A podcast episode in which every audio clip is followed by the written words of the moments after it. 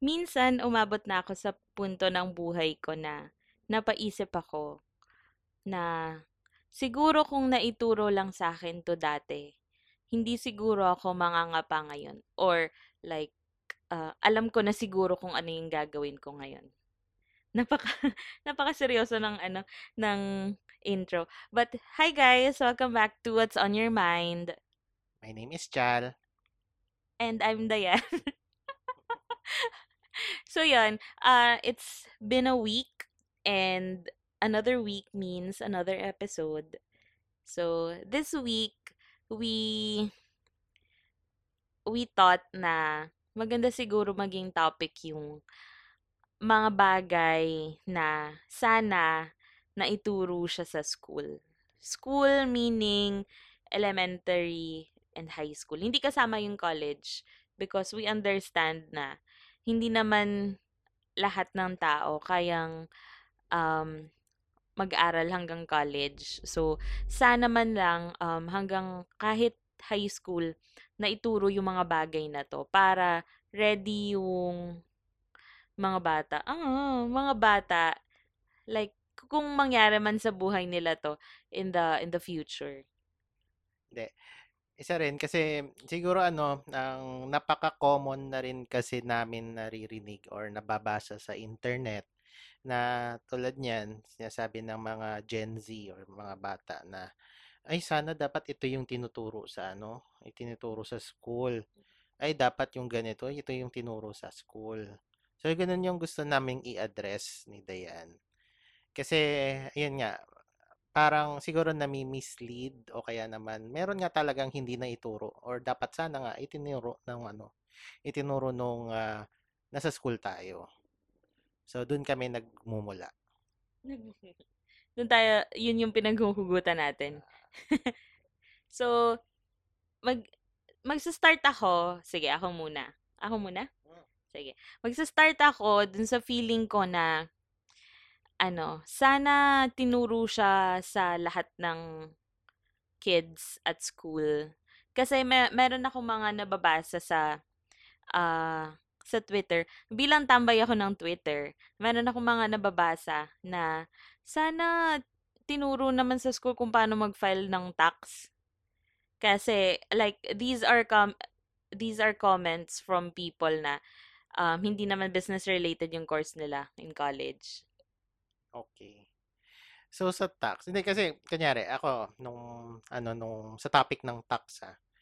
Nung bata tayo, siguro elementary nga at high school kasi nga yung range ng pinag-uusapan natin should be in elementary and or high school eh. Nung bata ako parang wala pa akong pakialam sa mga ganyan eh. kasi parang wala naman siyang effect, wala naman siyang effect sa akin sa araw-araw na gagawin ko. Although yung parang mindset ko siguro nung bata ako is that ano, siguro maintindihan ko naman 'yun pag ano, pag uh, lumaki ako. Parang gano'n.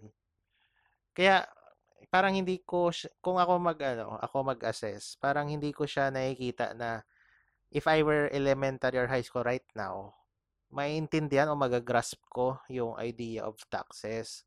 However, however, dahil nga, yun nga, yung mga ano, yung mga dating bata eh, naging adult na ngayon, Siguro 'yun yung naging reaction na ay sana tinuro 'to nung ano, nung nag-aaral tayo na dapat iniisa-isa itong ano, iniisa-isa 'tong uh, taxes na 'to. Ikaw ba, ano bang ano bang dapat tinuro nung sa ano regarding sa taxes?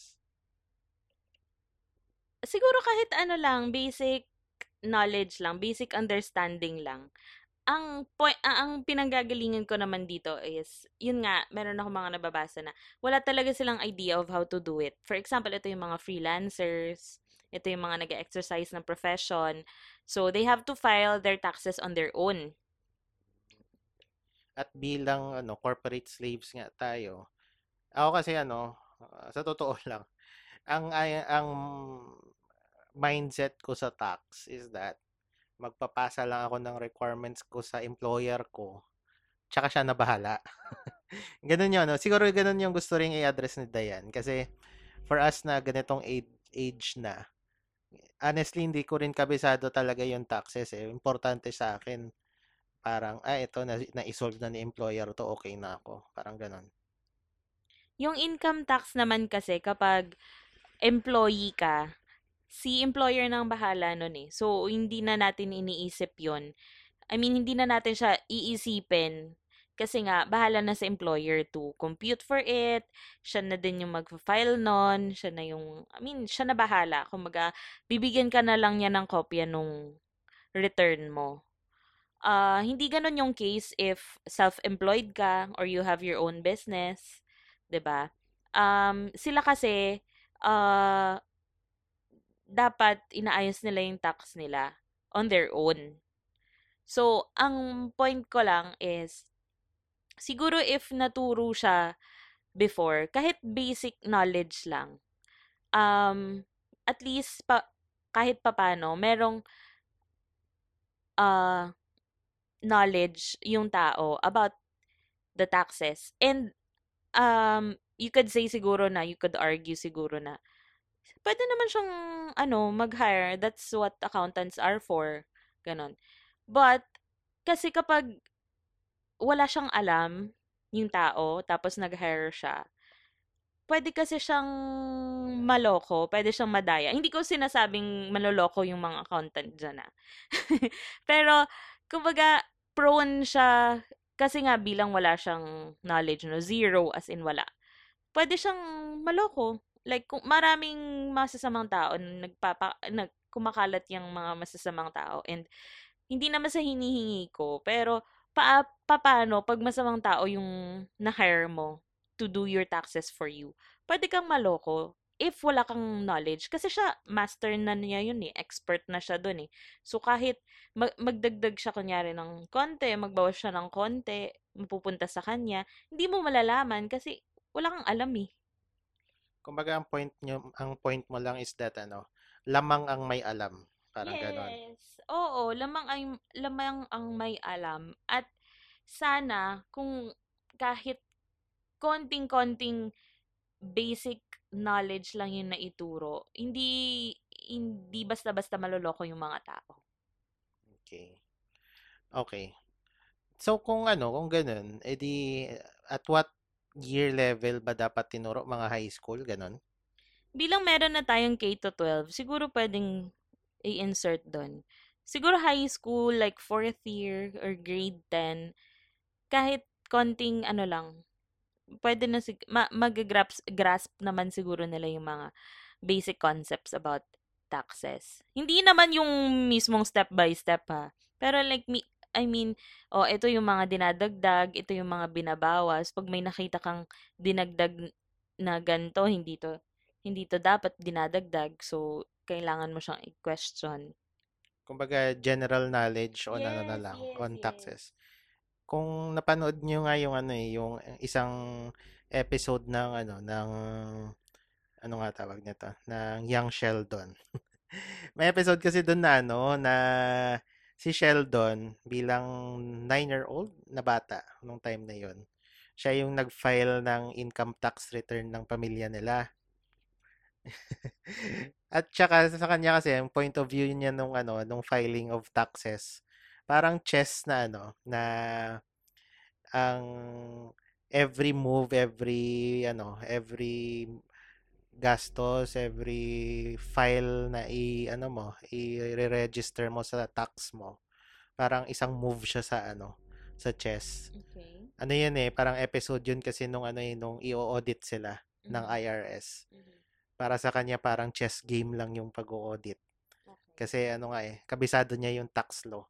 Oh, So ang ano nga, ang parang point lang din para iwas pusoy siguro when it pagdating ng panahon. At saka at the same time at least may idea yung mga bata of how the world works. Mm-mm. Kasi parang very ano eh, very fairy tale pa yung mindset ng mga bata sa ganung edad. Siguro at least ano lang, ang grasp of ano of reality and ma ano, ma-emphasize na ang importance of taxes. Kasi siguro kung hindi siya na i, ano, hindi siya na ituro ng ganong kaaga, may ano eh, may iwasan sana natin yung mga income ta, ano, income tax uh, ano eh, ang yung mga nag-iiwas sa pagbayad ng tax. Nag-evade, nag-evade. Ah, yung evaders, mga tax evaders kumbaga. Isa siguro yun sa ano, isa rin yun sa ano, sa factor na puwedeng maiwasan if ang mga bata, eh, alam nila kung paano yung tax ng ano, paano paano nangyayari or ano yung factor ng taxes. Okay. So, siguro yun. I, ah, I guess kahit hindi naman gano'n ka-detailed, importante lang ano, pahapyaw, gano'n. Yes. So, yun, yun siguro for taxes. Anong kasunod mong ano, puwedeng sana naituro nung ano, nung high school tayo or elementary? Ano, ito feeling ko kasi sana man lang merong crash course nito eh sa lahat ng tao. Kasi yung accidents or like emergencies, pwede siyang mangyari kahit kanino eh. And if nandun ka na on the spot, kapag hindi mo alam yung gagawin mo, maaaring mataranta ka or mas makakalala pa sa sitwasyon nung naaksidente or kailangan ng emergency response yung ginawa mo kasi nga hindi ka marunong. So I think na sana man sana um na natuturo sa school yung basic life support or like yung basic na emergency response. Okay. Ah, siguro at ano, ah, naituturo siya via ano, via Red Cross na club. However, 'pag nagsabi kasing club, ano 'yun, ah, selected or I mean ano lang, choice lang ng bata. Kung sino lang ang may gusto, parang gano'n, 'di ba? Pero kasi hindi na gano'n sa buhay, hindi naman dahil gusto mo lang maaksidente, eh maaaksidente ka. Hindi hindi mo mapipili yung point ng life mo na 'yun. Oo. Ayun, yung basic life support, mga CPR, siguro Mm. yung ano ba ang ah, first aid ba kasama? Mm, mm, kasama 'yun, yung first aid. Kasi 'di ba ano, um, meron kasing mga instances na may ginawa ka ngang action dun sa emergency, pero mali pala, so napalala. So, sana if matuturo yung basic life support and like first aid training, maiiwasan siguro yung mga maling nagagawa natin in in case of emergency. Okay. At ano rin 'no, at siguro mai-increase yung ano, yung survivability ng mga naaksidente na ano. Mm, mm. Pero kasi ano, ang kung ako naman, yung take ko naman diyan sa basic life support. Siguro hindi naman ang point is that ano, na if ever may aksidente, lahat-lahat kahit bata dapat magre-respond. Hindi naman Mm. gano'n, hindi naman gano'n. It's just that ang isa siyang essential life skill kasi Yes. na hindi mo naman kasi alam whatever will happen to you in the future. Na kunyari na if na-face ka sa ganung situation na ikaw lang talaga yung tao sa paligo sa palibot na yon. Alangan naman magtatawag ka pa eh. I mean, kumbaga wala ka ng means na maka, makahanap ng tulong to extend siguro the life of the person na affected or ano or na aksidente.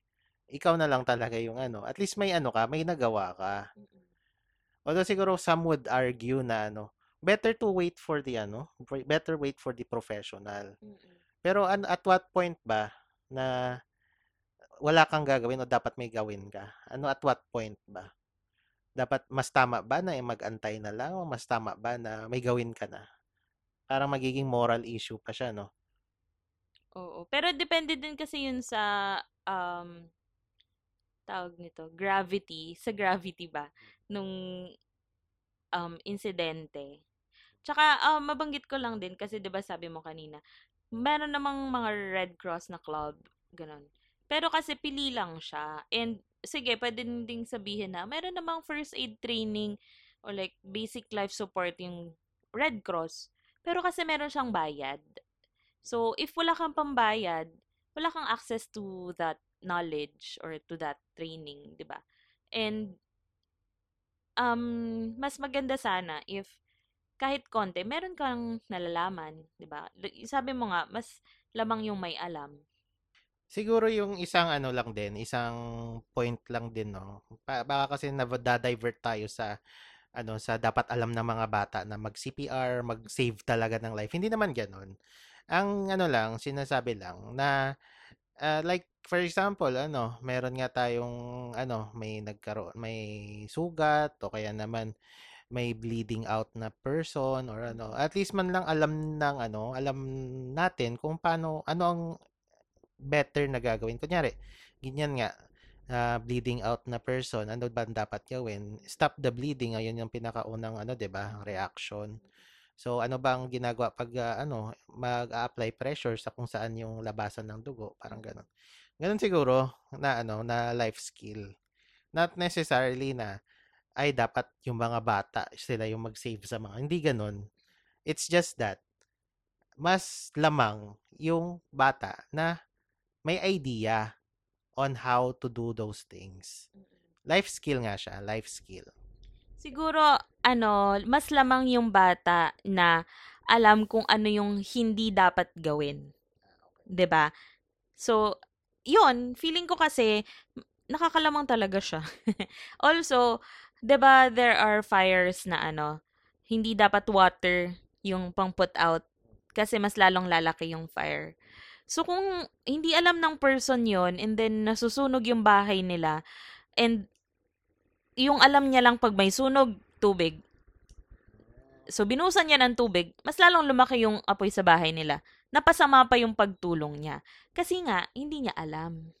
Ah, so we're talking about ano pala, ah, emergency response in all aspects. Hindi lang Yes. sa ano, hindi lang sa health. Kumbaga. Yes. Kaya nga sabi ko kanina, basic life support or like basic emergency response. Okay. Na para at least man lang. Kunyari, yun nga, may emergency sa isang ano, sa isang ah, lugar. Mm-mm. Alam ng bata kung anong gagawin. Mm-mm. And Kunyari, what yun na. not to do. And what not to do. Oo. Kunyari, yun nga, merong emergency sa ano, sa mall, nagkasunog. Mm-mm. Ano bang gagawin niya? Iiyak lang ba siya? Siguro hindi naman maiiwan yung bata sa ano, no, sa mall na mag-isa. Pero at least, kunyari, mag-isa nga siya, ano bang gagawin niya? Hanap ng ano, hanap ka ng, ay yung ano dyan is, hanap ng no, nearest fire exit. Parang ganun. Ganun ng ano, ganun ang ah, point lang namin na not necessarily na sila yung sila nga yung magre-react or mag ah, ano, gagawa dun sa ano sa emergency. Kumbaga sila yung first responder. It's just that lamang nga talaga yung may alam. Mm-mm. And tanong lang, meron ba tayong equivalent dito ng 911? Ay, actually, hindi ko rin alam. Hindi, kasi alam ko parang may project yan dati regarding sa Oo. 911. Ay, siguro, eh, kailangan ko ring malaman. Ang alam ko dati, ito, correct us if we're wrong ha. Alam ko dati yung 117. Ay, okay. Yung parang ganun. Kasi pag dinadial mo siya sa mga analog pa na phones before, kahit naka-lock yung phone, pwede mong madial eh. So, tapos nakalagay siyang emergency call. So, I thought dati, yun yung 911 natin dito sa Pilipinas, yung dial 117. I don't know lang if gumagana pa yun ngayon or if it was really our emergency hotline. Okay. Hindi, kasi kung ano ah, i-connect ko siya sa workplace ko ah. Ano kasi, sa amin, ano, ang emergency response contact numbers, puro cellphone numbers actually eh.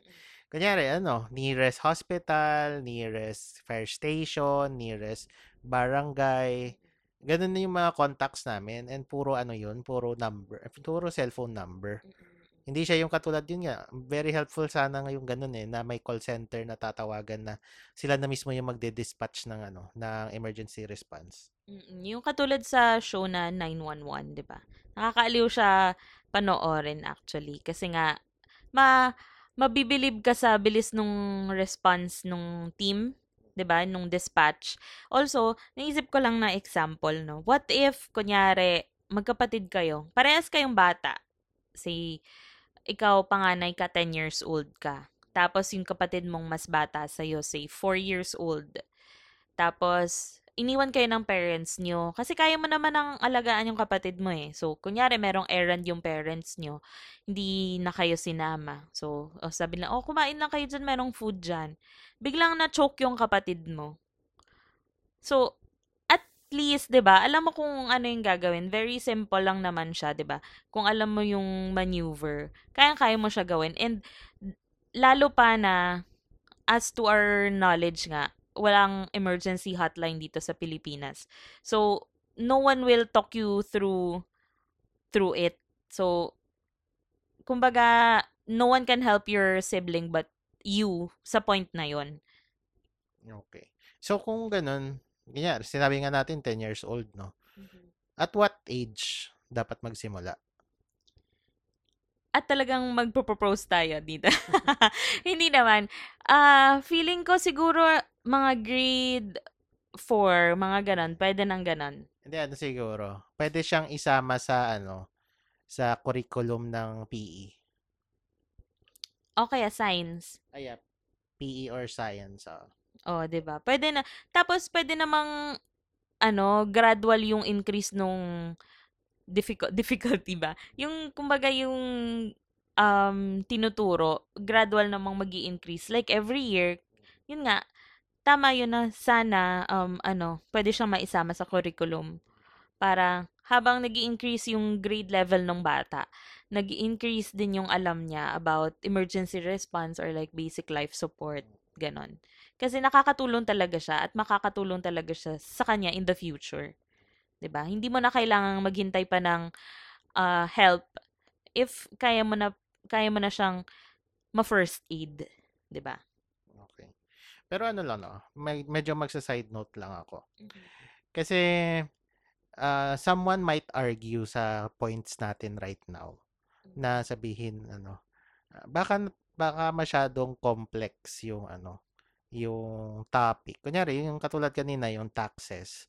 Baka masyadong complex yung topic na yung bata or yun nga, elementary or high school, mahihirapan mag-comprehend.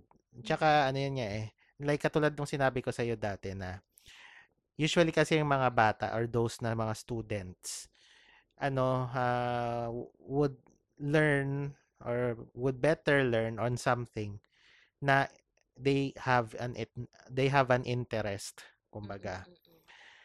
uh, tingin mo ba those or these things na ipopropose wa ipopropose these things na ipo-point out natin right now should be ano ba should be I should ano or kumbaga ano mahihirapan ba ang mga bata? Or pwede nang hapyaw lang na ano na knowledge Basta at least may idea lang sila. Oo, pwedeng pahapyaw lang na knowledge and basta magkaroon lang sila ng idea. Also, pwedeng hindi siya ano, hin- wala siyang grade para hindi ma-pressure yung bata na I have to do well in this kasi may grade to eh kasama to sa general average ko. Pag nag-fail ko yung lesson about taxes, naku, ano, kumbaga may added pressure kasi kapag may grade na kasama eh. So, pwede naman na, o oh, kunyari, parang special class, 'di ba, na parang requirement siya for your clearance before you graduate, ganun. It doesn't have to be ano, kasama sa curriculum. Yung ano lang ha, yung taxes, ganun. Pero yung basic life support and basic emergency response, um, yung proposal namin is kasama siya sa curriculum. Siguro ano na lang siya. Ang pinaka ano lang kasi yun nga ang pinopoint ko kanina na baka wal, hindi magiging ano, hindi ma-interest yung mga bata. Kasi yun nga wala siya sa interests din nila. However, yung ano na lang siguro, yung gauge na lang natin dito is that at least familiar, familiar sila. Parang yun yung gusto na lang nating mag-grasp nila. Kasi malamang kahit i-propose mo to sa ano sa DepEd or whatever tingin ko, yun din yung magiging reaction kasi nila eh. However, ang point lang din natin is that magandang ano, maipahapyaw nga talaga sa mga bata. Kasi nga, isang iniiwasan natin is for them na possibly maging tax evaders in the future. Parang ganun. Tsaka, if kasi nga meron nga tayong understanding na hindi naman lahat nagka-college, 'di ba? So kung hindi siya ituturo like high school, kailan pa matutunan ng bata 'yon? Kasi um, kapag hindi ka naman into the field like kunya hindi ka naman sa taxation na field no wala namang pa-seminar si BIR ng ganun sa layman eh 'di ba ah, not that I know of ha Oo. Kasi ano ngayon eh, nauuso kasi din ngayon sa generation na to yung mindset na ano na yung mga billionaires didn't even graduate in college. Kumbaga hindi kailangan yung college degree. So ang point lang namin dito, if that is the case, edi dapat kung itong mga nirereklamo nila na dapat tinuro nung ano, nung school, edi dapat high school nga siya tinuro, 'di ba? Mm-hmm. Oh, so yun lang naman yung point namin. Sorry ah, medyo nag-gauge kami balik dun sa point na dapat ba siyang ituro o hindi. Kasi ano eh, uh, bal uh, nandit na parang naglalakad kami sa isang balance beam na i-consider ang both parties, kumaga ganun. Para tayo nagpo-propose kay ano, DepEd Secretary, parang ganun. oh, considering nga yung gusto nang mangyari ng iba versus sa ano nang nangyayari, parang ganun. So anyway, after clarifying those things, no. Mm. Siguro ako magdadagdag ako ng isa. Ang napanood ko kasi sa TikTok. Ayan. TikTokeries tayo eh. Bilang ako, tambay ako ng Twitter. Ikaw ay tambay ng TikTok. oh. Wait lang ah, segue ko lang. Kapag merong share si Chal na ano, kunyari bagong knowledge, ganyan. Sabi ko, saan mo naman nakuha yan? Isa lang ang sagot ngayon. Nakita ko sa TikTok. Oo. Hindi kasi ano, may isang TikTok uh, poster yun. Oh, anyway, na ano, TikTok user may isang TikTok user na nagsabi, nag-share siya nag-share siya sa isang ng isang video ni Elon Musk. Okay. Na sinasabi ni Elon. Kumbaga ine-explain ni Elon kung how economy, how inflation works in just one or two sentences. Kumbaga na-explain niya ng mabilis. Ang sabi nung ano, kasi parang ang point lang naman nung ano eh, dapat uh, ang point nung sinasabi ni Elon is that every country have their own gold reserve and doon nagbe-base yung currency ng ano ng ano nga tawag nito nag-currency ng isang country. And if the country prints a lot of ano of currency versus doon sa value ng gold reserve nila mag i-increase ng inflation rate ang country to ano to compensate yung amount ng ano ng currency na na-print nila na mas malaki nga dun sa amount ng gold reserve nila. So parang ganoon lang naman yung sinabi ni Elon which is if you ano, if you were in college na nakikinig nakinig sa econ class mo, naturo yun actually, na i-discuss yun. Na i-discuss yun especially sa ano, sa uh, topic about GDPs, about sa ano sa income ng isang country. Na ano yun, na-discuss yun. However, itong ano kasi, TikTok poster na to, nagsabi siya, well, TikTok user pala, sorry. Yung TikTok user na to, sabi niya, sana naturo to nung, ano, nung nasa school tayo. Ano ba siya? Pinoy ba siya? Eh, hindi siya Pinoy eh. Ano siya? Uh, foreigner siya. U- ano, American ata siya. Mm-hmm. So, nag-comment ako doon. Sabi ko, naturo yon pero sa college. Baka naman kasi, ano, Baka naman isa yun nga, yung TikTok user na yun eh, hindi nag-graduate sa ano. Kumbaga, katulad nga sa mindset ngayon ng mga ano mga bata na hindi na kailangan mag-college, nag uh, TikTok na lang o nagpasikat na lang para kumita. Although wala namang masama doon kasi yun nga yung gusto naman nila at may kita naman sila doon, walang problema. Wag lang naman nating ano, i-discredit na yung mga bagay na hindi nyo alam eh hindi naturo sa school. Yun lang naman yung point na yun nga if you ano, if you siguro uh, nag-take a ano, a specialization on that, may tuturo yun sa school. Wag mo lang siyang i-discredit na hindi siya naituro. Yes. wala na ako, nasabi mo na lahat. Feeling ko wala na ako madadagdag na useful dun sa sinabi mo. Ang sagot ko nga pala din dun, ano, uh, if ever na ano, if ever kasi na tinuro yun ng elementary or high school. Tinuro yun pero in ano, in mathematics. Kasi you need the grasp or the comprehension of ano, of understanding math. Basic math kasi plus minus ratio, rates, whatever. basic understanding of math to understand economics. So, yun lang yung akin. Don't discredit kaagad na hindi tinuro. It's just that siguro at one point, ano, ah, hindi lang kayo interested to listen. Ganon. So, unfair lang kasi sa mga teachers na nagtuturo. Tsaka, tsaka siguro, hindi lang siya na-explain ng maayos sa school. 'Di ba? Siguro, na, si, feeling ko kasi baka, ano, masyadong complex yung mga terminologies, yung mga ganun, parang nakaka-overwhelm. Pero, yun nga, sabi mo, if interested naman kayo siguro ng time na yon naituro naman siya sa school. Yung mga concepts. Yun. Feeling ko may dadagdag ka pang gusto mong ituturo sa school.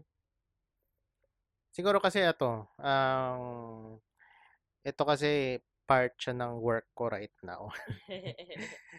Ah, yun nga, ang nagtatrabaho kasi ako sa construction industry. At the same time kasi nakikita ko to sa ano, sa mga foreign na ano na movies. Ah, na ano, sana man lang maituro or meron subject na basic workshop ano, workshop or ano nga tawag nito? Yeah, basic workshop subject in construction. Like for example, ang carpentry, masonry, or ano, or uh, siguro uh, welding works, parang ganun. Ano kasi siya? Sige, sabihin man natin meron naman kasing test da. However, ang point ko is that ano, ang ano man lang sana, pahapyaw siyang maituro sa lahat. Kasi like for example, ano, pag uh, pag-change ng light bulb. That's a very basic uh, house uh, ano, house maintenance work. Although sige, tinuro naman siya in some subjects like TLE or home economics. Pero maganda sana na ano, na every school is equipped with ano, with facilities for workshops. Okay. Na yun nga, welding works, ang ano, ang carpentry na may place talaga to do those things. Hindi lang yung ano, sige guys, gawa kayo ng ano, ng basic na ano, extension. Familiar. basic extension o kaya naman gawa kayo ng basic na light bulb na may switch.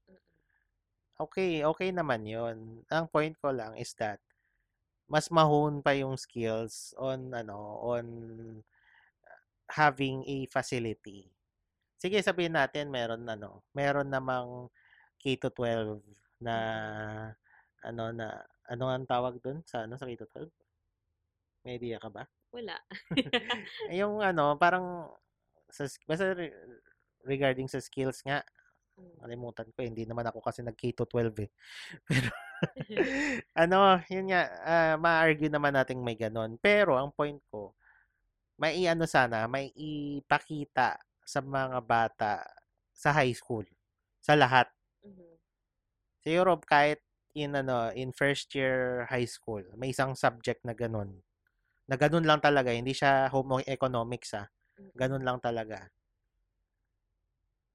Paano pag sinabi ng ano, paano pag may mag argue na hindi ko naman kailangan yan in the future. Hindi naman ako magme-mekaniko. Or like, hindi naman ako, like, hindi naman, I wouldn't do labor naman kapag tanda ko.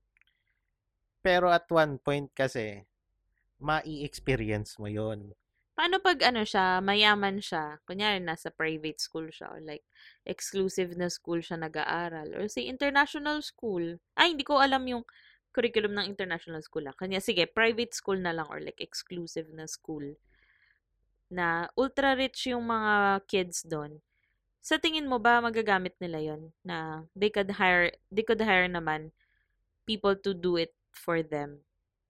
Like hindi naman sila mag aayos ng tubo ng tubig nila in the future. Bakit pa tuturuan? Hmm. ano lang kasi ang uh, balik tayo dun sa ano sa idea na lamang ang may alam basic knowledge lang ang kailangan natin ituro. Okay. Akala ko sasabihin mo, eh di, wag na ituro sa private, sa public school na lang ganun. Tapos parang may hierarchy of ano, no? Oo. Pero anyway, hindi, kahit sa mga mayayaman, kailangan nilang malaman. Ha, bakit? Bakit muna? Dahil in every type of work, in every aspect, in every production, in every kind of ano, of kung ano man ang ginagawa natin sa buhay, kahit ano, mai-experience or part siya ng life, ng livelihood mo, ang building system. Part siya. Hindi lang ng building system, pati ang mechanical system. Bakit? Unang-una, saan ba ang mga businesses? Sa mga building, syempre. Alam mo ang unang ano, isang sa mga common na arguments ng ano na sa construction is that hindi naman sa build hindi naman sa office namin nang galing yung leak na yan eh. O hindi naman galing sa office namin yung ano eh yung ah, drain na yan eh. Sa inyo naman yan eh. Kumbaga nagtuturoan. Kung may idea ka lang how the system works, yung arguments na yan hindi natin ma-encounter. If may idea ang everybody on how system building system works. ah. Although sige, some would argue na ano na but still that is ni ano that is better na ituro sa isang specialization. Okay, I get it. Ang point ko lang like what I what we've been saying kanina na basic knowledge and familiarity lang ang kailangan natin. Maganda kasi na hands-on na na i- experience ng mga bata yung mga ganyang skills. Kasi at least hindi nila ano, kumbaga ma-eliminate natin yung ano no, ma-eliminate natin yung ang mindset na oh ganyan lang yung ginagawa nila, nagmamason lang sila, nagkakarpintero lang sila. Without them knowing on how hard those works are. It takes skills, guys. Oo. Kaya yun nga, isa rin yun, skills ano rin kasi siya. ah skills honing din siya. So, I encourage na i-consider yung ganong ano. Kasi, yun nga, katulad sa ano, katulad nga sa US.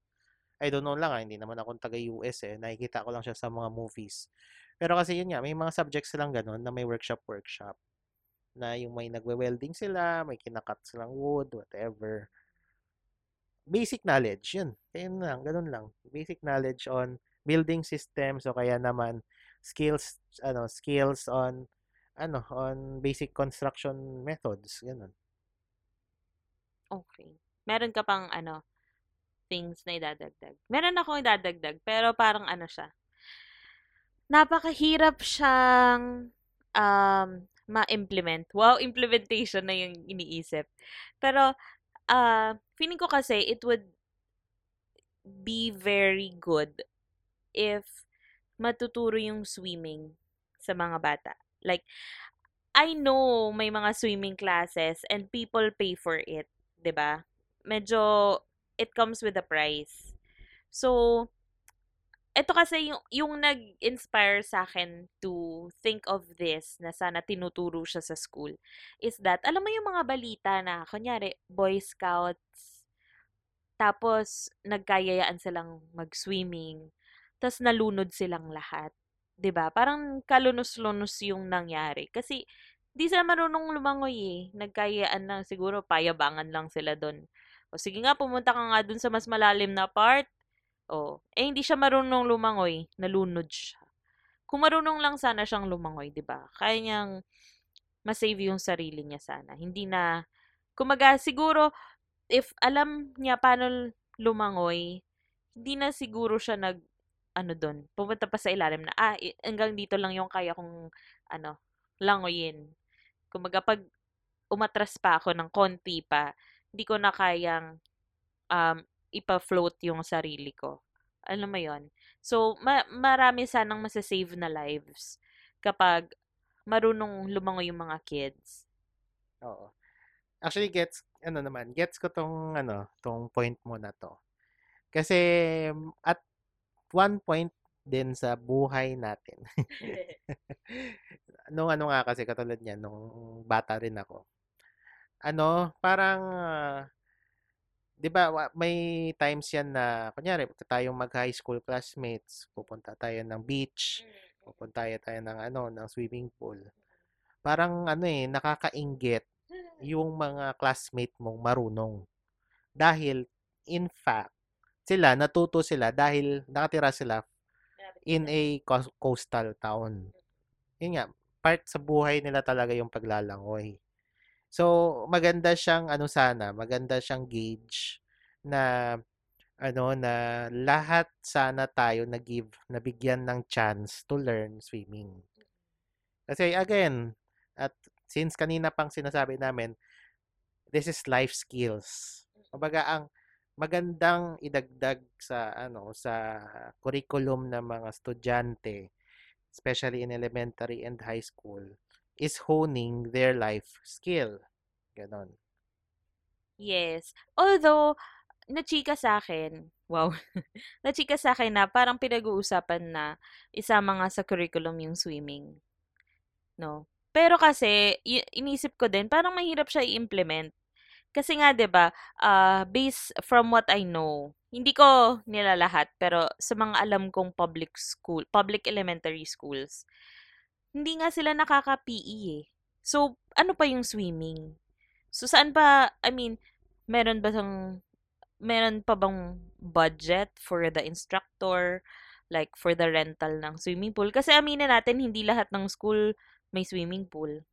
ba? So, they have to go somewhere else na may pool at magkikater yung mga students. So, medyo ah mahirap yung implementation. Pero I hope sana magawa ng paraan. Sa bagay, no, kung iisipin mo sa mga nilista natin right now, lahat kasi requires additional facility. Yes. Which is, again, siguro kung ah, medyo matanda yung nasa, ano, nasa taas na nag-handle ng mga ganitong, ano, ganitong ah, topics or departments.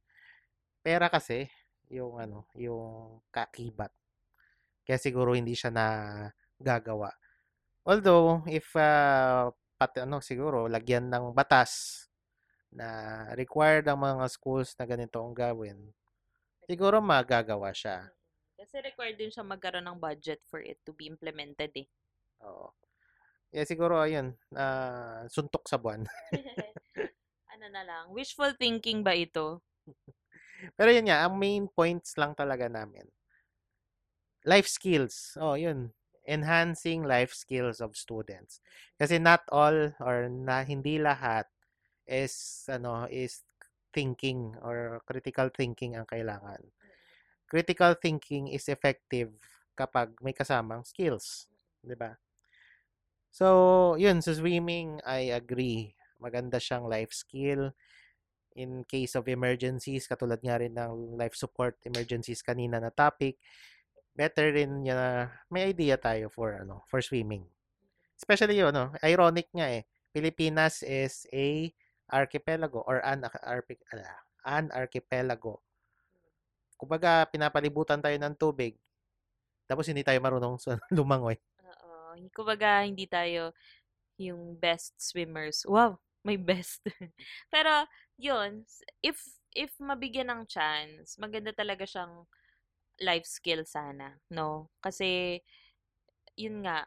Tsaka, may enjoy mo din yung, ano, kunyari, gusto, mahilig ka mag-travel, ganyan. Tapos, may mga swim-swim, like, pa-falls or like whatever. 'Di ba Mas may enjoy mo kasi wala kang takot eh, kasi marunong ka namang lumangoy. 'Di ba Yun. Yun lang. Na-notice ko lang din kasi nakikita ko din yung mga videos na yun tumatalon sa sa mga falls, ganyan. Sabi ko, "Ah, sana ano, sana ma-enjoy ng lahat din. Sana um, hindi din ta- hindi takot yung iba na tumalon din kasi nga marunong silang lumangoy, 'di ba? So, yun. Minention nga namin na ano, no, na nagiging ano kasi nagiging ah, what you call this nagiging escape or nagiging reason ng mga ibang bata ngayon na hindi na mag-college dahil yung ano yung ibang billionaires nga eh hindi naman nag-graduate pero naging bilyonaryo sa ganong concept no Alam ko to. Alam ko to. Alam ko kung saan ka papunta. pero yun nga ano kasi ah yung main point niya nung ano nung topic na to is that ma-address yung ano, yung ah, sinasabi nga ng iba, na yung sinasabi ng mga bata na sana naturo to nung ano, nung kal eh, nung college, nung ano, nung nag-aaral ako. Kasi nagtumigil ako ng pag-aaral dahil to pursue my dreams, Mhm. gano'n, kumbaga. Eh, merong isang ano kasi, may isang TikTok topic. Ayan, balik tayo sa TikTok ka. May isang TikTok topic kasi na ina-address ng ibang ano, ng ibang content creators asking kung tama ba na mag-stop ako ngayon dahil hindi naman kailangan yung ano, yung ano nga tawag nito, hindi naman kailangan yung degree to be successful. Dapat maging diskarte lang. So, yun nga, ang tanong, diploma ba o diskarte? Parang ganon. So, ano ba? Ano ba talaga? Given nga na yun, ah, some would stop na dahil to pursue their dreams, dahil madiskarte naman ako eh. Kaya ko namang maging, ano, mag-achieve in a big, bigger, ano, bigger platform. Magkakapera naman ako eh. Makasusurvive ko naman. Mm-mm. Kesa na may degree ako, pero ganito lang sahod ko. So, ano ba? Degree o diskarte? Ang tingin mo? It's a case-to-case basis. Sabi nga ni, kukot ko si Tito Mikey ah. Si Tito Mikey Reyes. Search niyo lang siya sa TikTok if hindi niyo siya kilala. But he's ano, famous for his line na good job though. Ganon. So yun, sabi ni Tito Mikey kasi may nagtanong din sa kanya ng ganito. So he thinks that it's a case-to-case basis. Kasi sabi nga niya, there are professions or there are line of work na kailangan mo ng degree para um, makapasok sa line of work na yon. Like example, yung example niya was like engineers, doctors, lawyers, ganon, architects, 'di ba? Hindi ka naman magiging hindi ka naman makakapirma siguro kung hindi ka graduate at hindi ka licensed, 'di ba? So, 'yon. Uh, for for those na gustong maging successful sa ganong linya ng trabaho, kailangan mong makapagtapos. Kumbaga, hindi mo madadaan ng diskarte yung pagiging doktor mo, 'di ba? So 'yon. Uh, but sabi niya, uh, yung diskarte pumapasok siya if kapag um, yung opportunity nasa harap mo na and alam mo naman na you can you can do it and ma-achieve mo yung pagiging successful, yung definition mo of successful if uh, ay kahit wala kang degree and meron ng opportunity, uh, go na, 'di ba? So 'yon. Um kumbaga if kailangan mo ng degree to be successful in that job, oh, sige, magtapos ka, 'di ba? Pagpatuloy mo yung pag-aaral mo.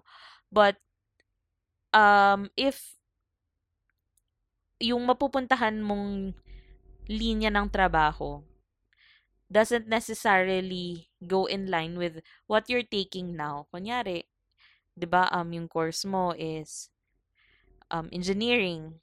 Tapos um meron lumalago na yung inumpisahan mong business of a coffee shop, 'di ba? You don't have naman you don't have to have a degree to be like a successful entrepreneur, 'di ba? So, 'yun.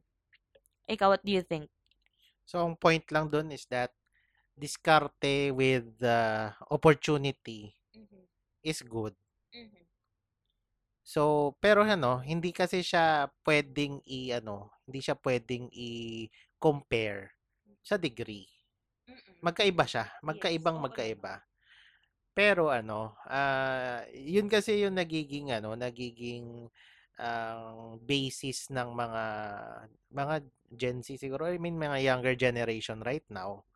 Dahil nakikita nga nila na some inf- influencers na at the age of say 20s, nag-TikTok lang ako, naggawa lang ako ng something viral, nagkapera ako at naging bilyonaryo ako. Hindi ko kailangan ng degree. Mhm. Hindi naman sa ganun yun. Hindi naman ganun yung ano. It's just that, better to have ano, uh, better to pursue the diskarte if the opportunity presents itself. Paano na lang, sige, sabihin natin, madiskarte ka nga. Oo, madiskarteng magdiskarte ka. However, you don't have any opportunity to present your being diskartedor. 'Di ba? Wala din. So, tama lang yung sinabi nga ni Kuya Mikey. Oh, Kuya, na ano, na opportunity requires yun nga, ang ano, ah, opportunity. Kunyari, eh, katulad yan, sige, sabihin natin you're taking ah, nursing, you're taking nursing. Tapos ano pala, you're good at ano, at hosting events. Mhm. You're good at ano, ah, presenting yourself in front of a crowd. Mm. Isipin mo, kaya mo bang gawin yung ganong skill na would be ano na ipresentan ka pa ng opportunities nga to present to be to ano to handle events. Kaya mo bang gawin 'yon pag pag naging nurse ka na, 'di ba? Mag-inline ba siya? Sige, sabihin man natin, you're doing those things for hobby. That's good. Okay, that's good. For extra money or for extra cash, that's good. Kasi yung ano ko, yung final goal ko naman kasi talaga is ano, uh, graduate in nursing, get the degree, uh, pass the board exam, and go abroad. Kung ganun naman kasi yung goal mo, you don't need to stop. So, it's a case-to-case basis. At katulad nga rin to, isa rin to sa mga content creators sa TikTok na fina-follow ko, no? Si Kuya Renan. Siya rin kasi yung unang ano eh, siya din yung yung post niya rin regarding diskarte and diploma is yung na ano ko napakinggan ko. Sinasabi niya kasi doon na may ibang influencer na yun nag-i-encourage na wag nang mag-aral. I mean, wag nang mag-pursue ng course or ng degree. Dahil kung madiskarte naman tayong tao, eh ma-achieve naman natin yung mga gusto nating gawin. Which is for us, mali yun. Maling mindset yun. Kasi unang-una, understand na hindi naman kasi tayo pare-parehas ng opportunity.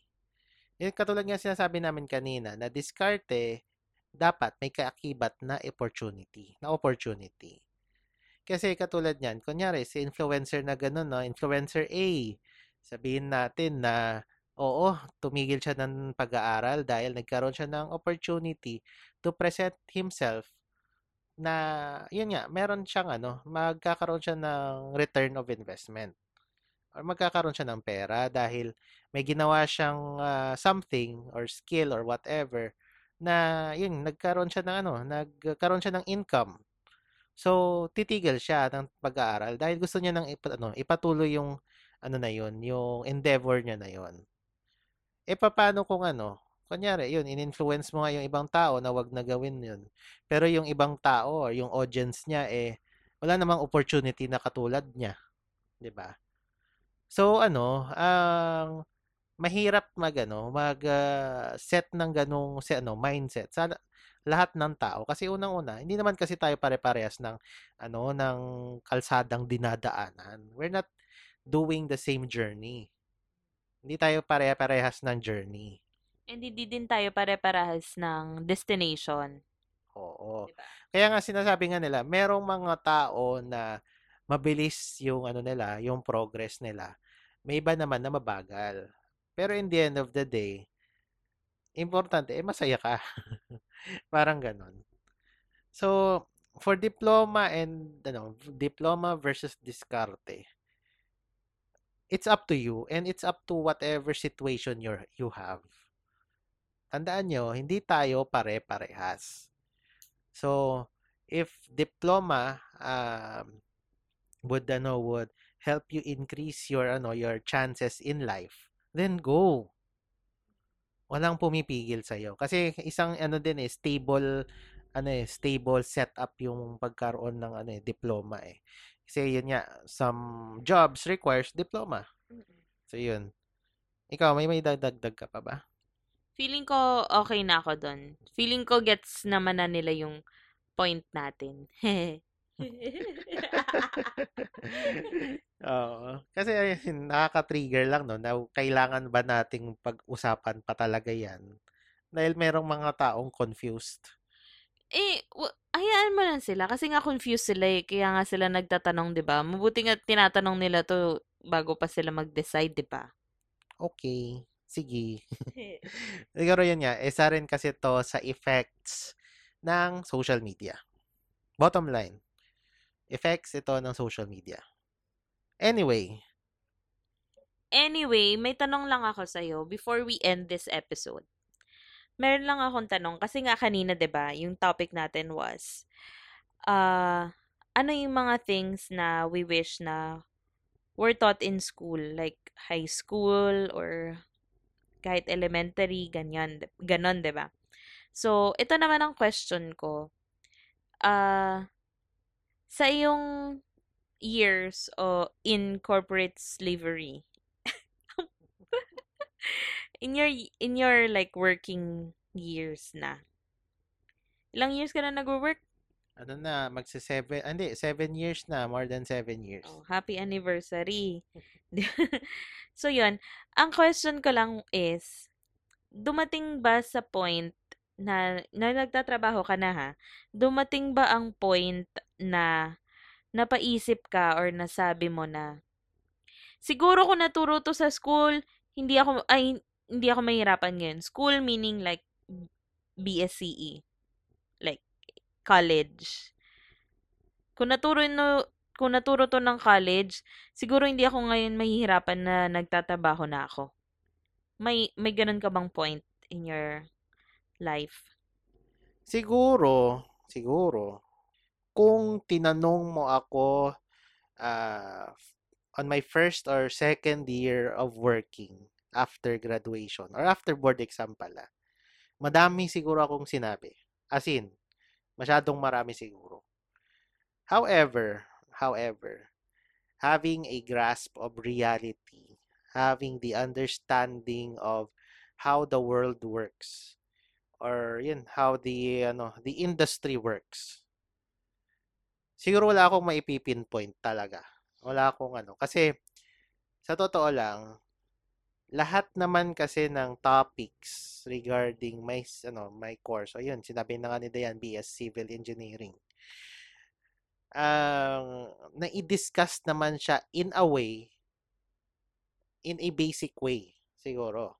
Na ano naman, na-discuss naman siya. It's just that, ah kailangan lang siguro ng ano, ng real world experience to appreciate those learnings. Which is yun nga, katulad nga ng sinabi ko kanina na ano na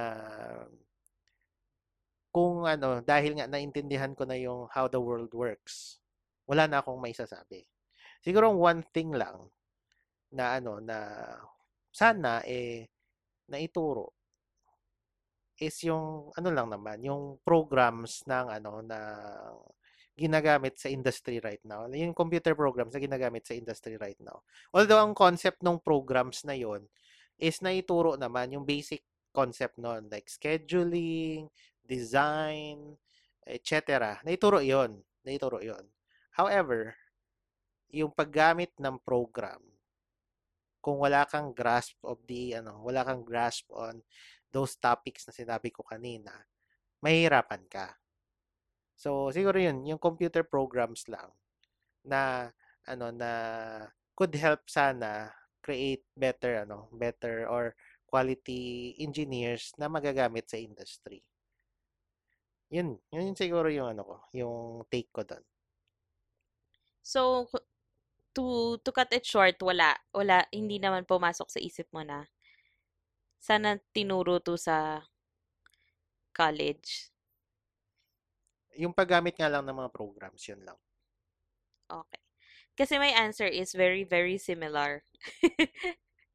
Kasi yun nga, ah actually medyo napag-usapan na namin to kagabi na sinabi ko kasi sa school, like sa college, hindi naman madidikta ng professors nyo kung anong field kayo papasok after you graduate or after you pass the board, 'di ba?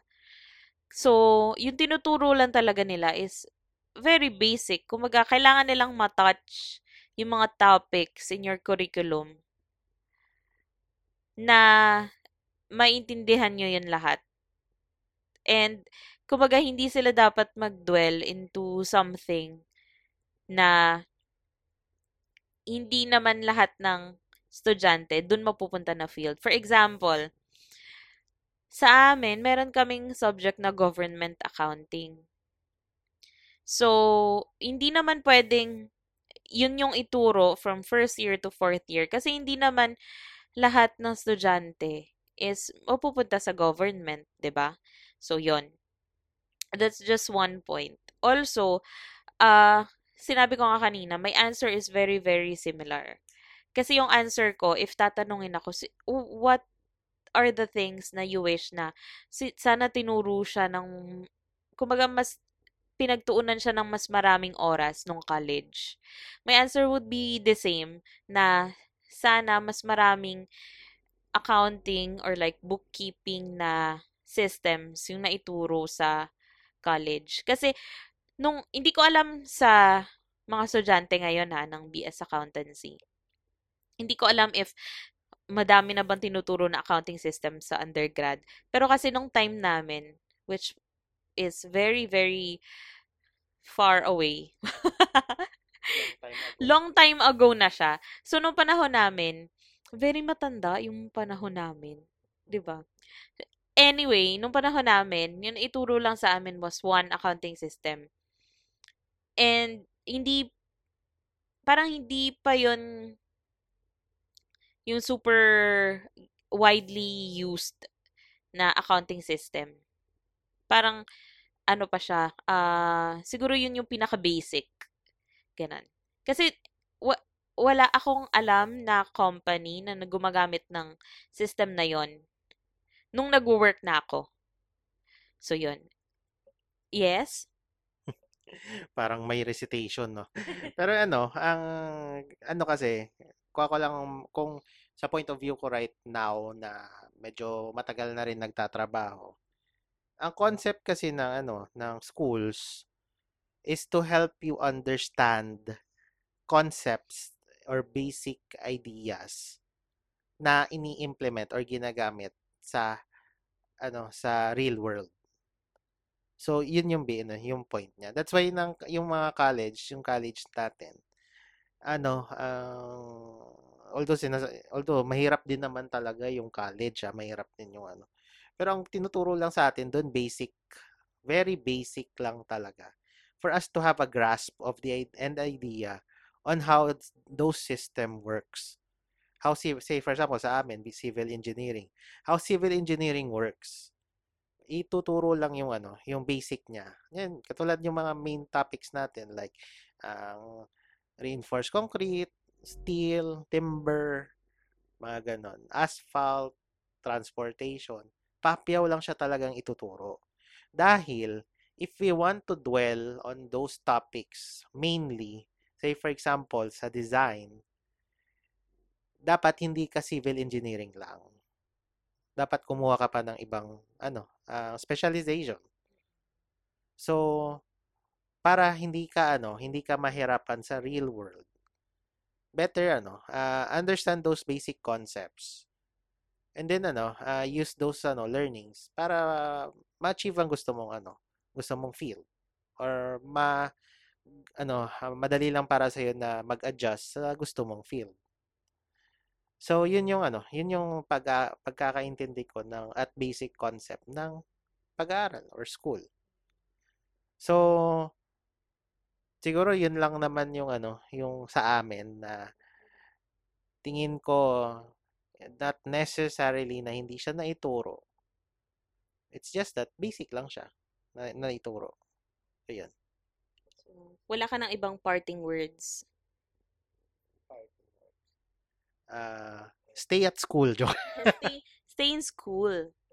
Hindi ano lang, ang again katulad ng ano ng mga sinabi namin sa previous vlogs na ay vlogs, vlog, Vlogs. sorry, sa pre- previous podcasts namin. Ano, ang we have different uh, situations or yun, we have different journeys.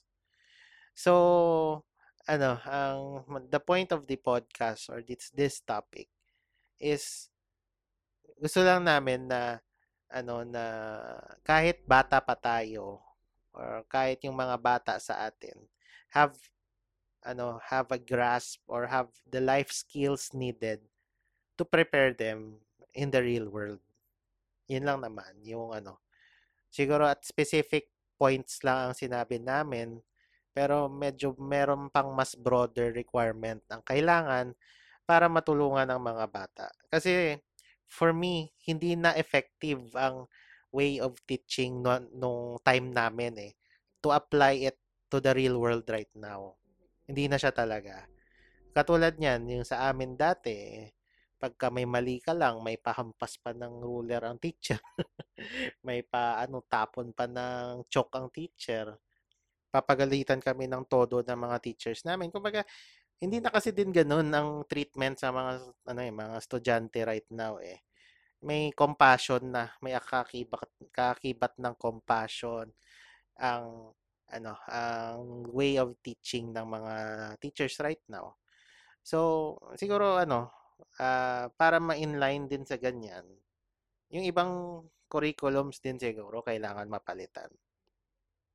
In our upcoming episodes, maybe madidiscuss natin yan when we talk about like yung differences sa generation. ba? So, yan. Thank you pa, before we end, thank you pala sa ano, sa mga nakapakinig na nung mga previous episodes namin. And we've reached ano na ba, 100 plays. Yay. Thank you. Thank you sa mga um nakikinig and sa sana share niyo siya sa mga friends niyo who you think na may enjoy din yung podcast. Oo, guys. Nung ano lang, nung ah, nitong March, March, ay, March ba? April. Ah, tama, April. Nitong April lang, April 29, we reach 100 plays in Spotify. Yes.